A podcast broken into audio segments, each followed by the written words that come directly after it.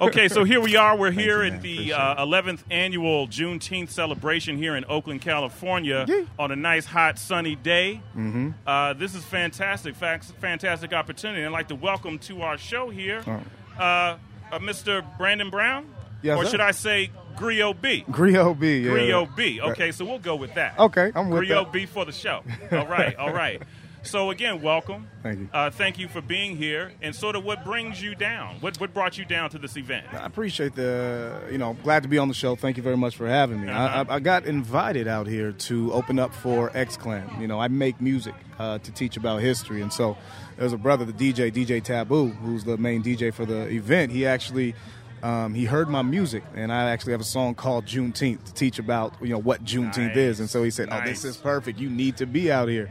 Um, and so he called me up and found my information and invited me out to open up today. And I'm, you know, humbly accepted, and I'm just really excited to be here to kind of spread this gift that I have and this information to the masses and people Excellent, excellent. Well, let me take a quick step back and tell me about your gift. Okay. Explain to me sort of how what brought you into this, into your art, into your art. Tell me how you came to be who you are today. Okay. Uh, well, you know, it starts. It starts way back when I was a kid. See, I remember sitting in the back of the class, like, what's she talking about? You know, teacher saying, "Close all your mouths." Ain't no talking out. I'm talking about like worksheet after worksheet. She know my name, but she don't know me. This is boring and it's easy. So I was speaking to the homie, and the teacher kicked me out of the class. And I got home, I'm a whooping me fast. now I used to think the teacher was crazy, but see now I know that she was lazy. And I'm an '80s baby. See, these kids are facing complacency. They got attitudes, and that's what we're all about. We're about using music to teach about history. So when I was a history teacher in eighth grade, or eighth grade history teacher, pardon me, in Los Angeles, um, I actually used music as a dare with my students to teach about the uh, Stamp Act and uh, Quartering Act and all the you know the causes for the revolution. And so I was like, okay, I'll try that out, and they loved it. And so because they loved it, I said, okay, let me keep doing that in that arena. That was your hook. That was your hook. Yeah. So that's amazing. You know, um, back in the early '80s, my mother uh, is a teacher, Mm. and she actually uh, started using rap to Mm. uh, for her English classes Mm-hmm. to get the kids engaged and involved. And it sounds you found that your muse as well, Correct. and a tool for you to engage something I'm sure you love Right. and have always loved. But then you were somehow able to marry that vision of and dreaming of that you have with something more practical to reach your students. Correct. Yeah, it's very important. This is, I mean, music has always been a way to connect and to learn something. I mean, think about your ABCs. If you say your ABCs right now, go ahead, say your ABCs.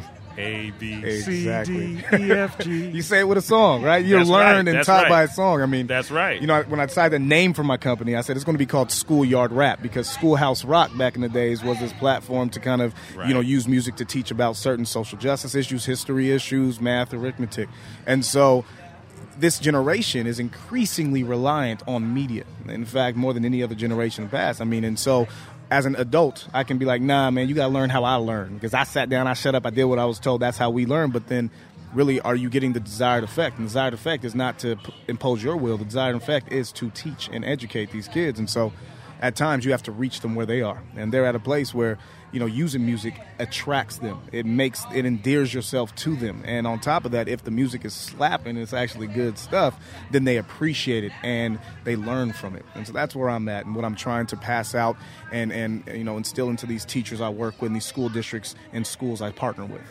All right, all right. So tell me, how did you find your first school district or mm. first school or first opportunity to engage in that learning process? How did how did you start to find and, and, and marry that together? I'd uh, so when I was, it was three years ago in Oakland, California, um, or excuse me, Richmond. So I realized, okay, I have this music. I did an album. I was working on the Black History album at the time, and I said, let me, let me try to go perform to schools. And so I did it for free. And the first school actually was um, Bret Harte Middle School in Yeah, Oakland, Bret Harte, California. yes. Yeah. Mhm. So they brought me out, um, and I performed for them. And I, uh, I did a guest lecture, part of me. So I actually went to three different periods, and I taught in each period about Black history. And then El Camino High School in Richmond did the same thing, De Anza.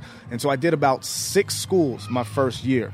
Um, and then the second year, I started to charge a little bit, and I did I did about 14. And then this third year, and I'm at 32 schools. And so I've quit my job as assistant principal. Whoa. yeah, yeah. I've been assistant principal for three years in Richmond. Uh, shout out to Aspire Public Schools. And I actually quit All my right. job to pursue this career and this passion of mine and this company that I'm building. Wow. So tell me a little bit about the students. Okay. And what you know when do you see that light bulb come on? Or when do you see like you know what type of reactions do you see that kind of get your, your your juices flowing? Yeah.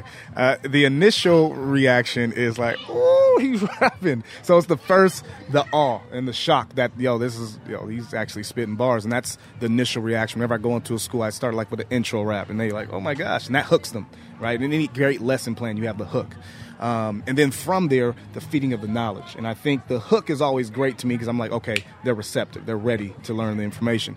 And then when I actually start to work as a, like, say, a specific song that I'm teaching to learn about the actual content, the repetition, the students actually repeating it back, getting excited about it, you know, actually being in, you know, groups and they've gone little competition back and forth to see who can rap it better. But then the best part, the part that I fall in love with the most is then at the end when I say, okay, now tell me what you just learned ask questions like who did this, who did that, or what is this, and they're able to do it. You know, it is. That's my favorite part is the fact that yo, not only was it engaging, but it also was educational and informative, and it stuck to them. Excellent. Okay, so you're doing more than coming in and performing oh, for them. What you're doing is you're teaching them, mm-hmm. and then as a part of that, the byproduct of that education in one form, mm-hmm. then you're extracting and not just extracting, mm-hmm. you're actually showing them what they've learned themselves through this process. Absolutely, I think it's very prudent, and, and it's it's for different grade levels. I mean, Schoolyard Rap as a company, we are reliant heavily on uh, partnerships with schools, right? So we, we we don't just go perform. That's an option. We have a concert, bring my DJ out, we can just do a turn up celebration style performance, right? But I love the schools, and I appreciate when we say, let's actually do a four week guest lecture series where I come in, you know, one day a week for four weeks, and we actually take time to go deep into the history. And we're learning using the music. So they're engaged constantly, but also they're leaving that series with a lot of information, a more deeper understanding of race relations in this country, and a more profound ideology of themselves as far as their race. Wow, wow. Unbelievable. Excellent, excellent. So, is there an age group that you're focused on? Not right now. Well, I say yes, only because my, my ultimate goal um, is the next, by 2020, I'm, I'm actually working on a curriculum. So I have the music, right? But I'm, I'm full fledged curriculum teaching Latino history, African American history, Asian Pacific Islander, and women's studies as an actual curriculum. So my first uh, attempt to push that out will be the middle school age. Um, but my preferred age is, is really middle school to college. Like I love working with college students because um, when I go to lecture, you get a different you get different questionings, higher depth of understanding, and then high school the same thing. I mean, I love it all really. Elementary is where it get a little tricky, especially younger elementary students. It's more fun for them, but to have up to fourth grade on, it's very you know, they, you can see, like I said, the, the retention of knowledge and the understanding from there. And that's what I love the most is actually leaving there saying, I taught them something. They learned something. And so with the older students, you have more of a uh, capability to do that. Wow, excellent, excellent. So let me ask you, um, how do we reach you? How do we get in touch with you? Yeah, uh, you can reach me, of course, on all social media, media platforms. Uh, the Griot, that's G R I O T. The T is silent like D in Django. You know. Okay. And I put the G in angle because I'm coming at this rapping different. Vicious how I mangle every kick, beat them on. I kick it heavy footed like some cankles. but also schoolyardrap.com. Uh, schoolyardrap.com is our website. Um, and on any social media side, YouTube, our YouTube channel is also Schoolyard Rap. You can also always just look up Schoolyard Rap as the company, and then you'll find anything on our information. So we want a freestyle rap. A freestyle. Give us a little freestyle rap here, bro. It's on the songs. All right, this 3OB on right. you. So this song called uh, "Black Made That," right? And so I'm, I'm, gonna tell you about black inventions. I'm gonna teach you a little something. So, okay. So when you wake up and hit the switch, the whole room lights up. Notice that filament all in the light bulb. Wrinkle shirt, ironing board. Use that. Nice, son. Dry clean jeans. Hey.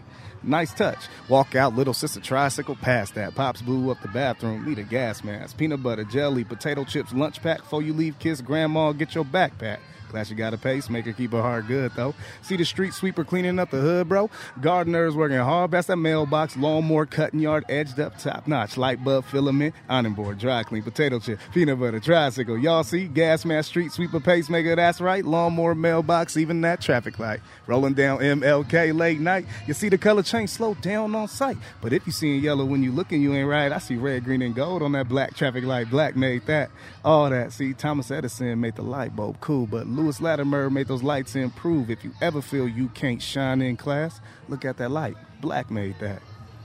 All right, all right, all right. Let's get a little clapping going on here. Some applause.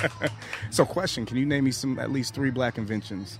Oh, you putting me on. I mean, we have George Washington Carver, uh-huh. E. E. Just, uh huh. Um, gosh, man, you putting me on. You putting me on. What about some inventions you just heard in the song? I think I just mentioned. Uh huh. You mentioned yeah, George. I think I Washington. just mentioned peanut both. butter. I Uh-huh. think, and I think E. E. Just was in there, didn't I? Hear Yes, him? he was. I heard E. E. Ernest Everett, Just in yes, there. Yeah. um, and uh, gosh, see, I want to say um, Benjamin Banneker and and and He's a black inventor. I- Yeah. yeah. Yeah. Washington D.C. is Yes. nice, and the president's house is white. Every time Trump looks at that, no, those who built it were black. yes, Facts. yes, yes. okay, all right. So now you're gonna get me to go back through my history books now because I'm like, obviously, I'm struggling. Nah, so check it out. Light bulb filament, iron board, dry clean, potato chips, peanut butter, Oh, I tricycle. heard that. see? Oh, gas oh, oh, oh, oh you just wanted me to just state the product, not not state the inventor. Right, Okay, no, I could have done product. that part. I So okay. I got you. I'm with you now. But see, you know what? I'm slow, man. It, it takes me some time to catch up. It's okay. That's what time is for. Yes, you know? sir. That's what time to spend in schools when we actually have time to sit down with students and take the time to learn the song. So I guarantee if I actually had you recite that song to back to me, and I just went over the first verse for a span of 20 minutes, you can name me 10 black inventions that I named Wow. in there. And that's facts because I actually, when I wrote, got my master's, I wrote my thesis on usage of music Whoa. in the classroom. And so through that, I did research Right, um, right, in right, classrooms to see how, you know, what was the retention rate? Were students Mm-hmm. able to increase their scores? And all of them really much were. So, so Excellent, Yes, sir. excellent, excellent. All right, man. So again, uh, Griot B. Griot B. We want to thank you here. And again, this is Juneteenth, the 11th annual Juneteenth celebration in Oakland, California, here on 94.1 KPFA FM. And this is the uh, uh, First Voice Media production. And we'd like to thank you again for spending some time with us and sharing and dropping some knowledge and dropping some words. Thank you. Appreciate that. Schoolyard rap. All right, Schoolyard Rap, Griot B.